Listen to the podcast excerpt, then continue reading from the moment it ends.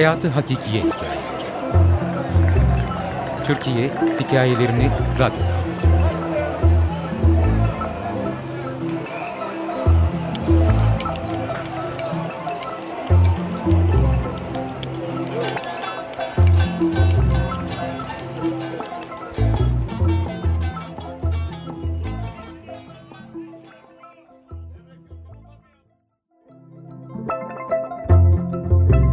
Darbe girişimi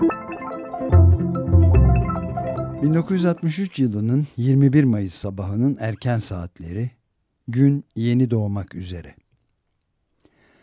Ankara Necati Bey Caddesi'ndeki dört katlı kırmacı apartmanının en üst katındaki dairemizdeyiz. Ankara henüz uykuda, biz de birden apartmanın üstünden geçen jetlerin sesleriyle en üst kattaki evimizin camlarının kırılacakmış gibi sarsıldığını hissediyoruz. Hissetmek ne kelime? Jetler neredeyse çatıyı sökerek geçip gidiyor. Ailece yataklardan fırlayıp salonda pencerenin önünde toplanıyoruz. Tıpkı 3 yıl öncesinin 27 Mayıs sabahı kulaklarımızı sağır eden, pencerelerimizi titreten o sesler gibi.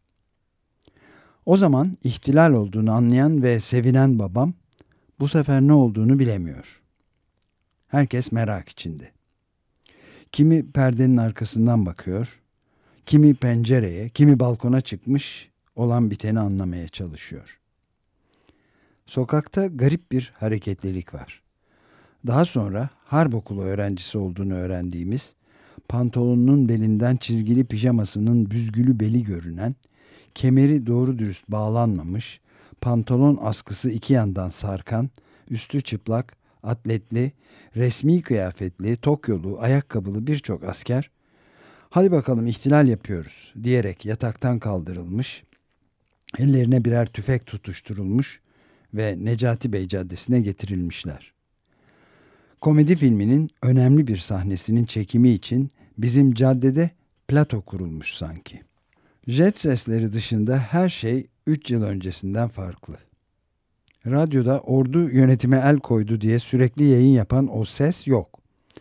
Oysa bizler uykularımızdayken ordunun bir grubu radyoya el koyup aynı yayını yapmış ama iki kez hükümet güçleriyle aralarında çekişme olmuş. Burada sahnelenen oyun da onun devamıymış.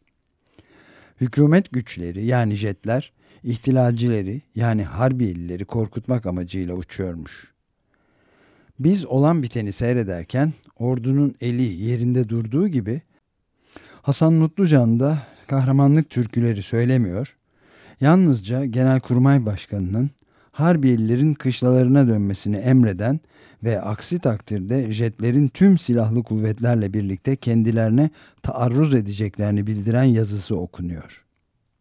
Askerler ne yapacaklarını bilemiyorlar. Jetler geçtikçe kapısı açık apartmanların içlerine sığınıyorlar. Onların bu hallerine acıyan insanlar onlara çay, su, yiyecek veriyor. Havadaki trafik ve ihtilalcilerle oynanan kovalamaca bir süre devam ediyor. Sonra Necati Bey Caddesi'nin yukarısından bir bölük kadar askerin komutanlarıyla beraber geldiğini görüyoruz. İhtilalciler caddenin Kumrular Sokak'la kesiştiği köşede İmar ve İskan Bakanlığı'nın önünde, karşı tarafsa Saracoğlu Mahallesi yönünde karşılıklı mevzi alıyor. Böylece ordu içindeki ihtilal yanlısı olan ve olmayan iki grup karşı karşıya geliyor. Silahlar doğrultuluyor. Birbirlerine ateş açtı açacaklar. Komedi filmi trajediye dönüşmek üzere. Herkes pencerelerde. Finali merak ediyor. Dudaklar hafiften kıpırdıyor.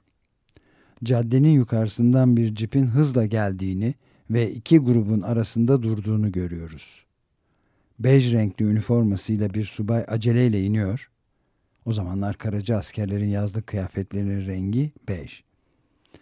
Sağ elini yukarı kaldırarak olası çatışmaya engel oluyor. Her iki tarafın başındaki komutanlarla görüşüyor. İkisinden de yüksek rütbeli bir subay olduğu anlaşılıyor. Konuşulanları merak ediyoruz ama duyamıyoruz. Sonunda askerler birbirlerine ateş açmıyorlar ve ihtilalciler onların ismi 3 sene öncesinden farklı olarak artık darbeci teslim oluyorlar. Necati Bey Caddesi'ndeki evimizin penceresinden 3 sene içinde bir ihtilal, bir darbe girişimi görmüş 9 yaşında bir çocuk olarak askerlerin böylesi girişimlerine ihtilal denmesi için jetlerin onların elinde olmasının zorunlu olduğunu, bir kısmının değil ordunun çoğunluğunun bunu istemesi gerektiğini, askerlerin de düzgün giyimli olmaları lazım geldiğini öğrendim. Her şey burada bitecek sanmıştım. Oysa yaşayacak daha ne çok şey varmış da haberim yokmuş. Ömür biter, askeri, sivil darbeler, darbe girişimleri bitmezmiş. Not Albay Talat Aydemir ve binbaşı Fethi Gürcan idam edildiler. Harp okulu öğrencisi 1459 sanıktan 75'i 4 yıl 2 ay hapse, 91'i 3 ay hapse mahkum edildi. Mahkeme 1293 askeri öğrencinin de beraatına karar verdi. Darbe girişimi. Yazar Nurhan Süerdem, editör Hakan Bıçakçı, okuyan Ömer Madra.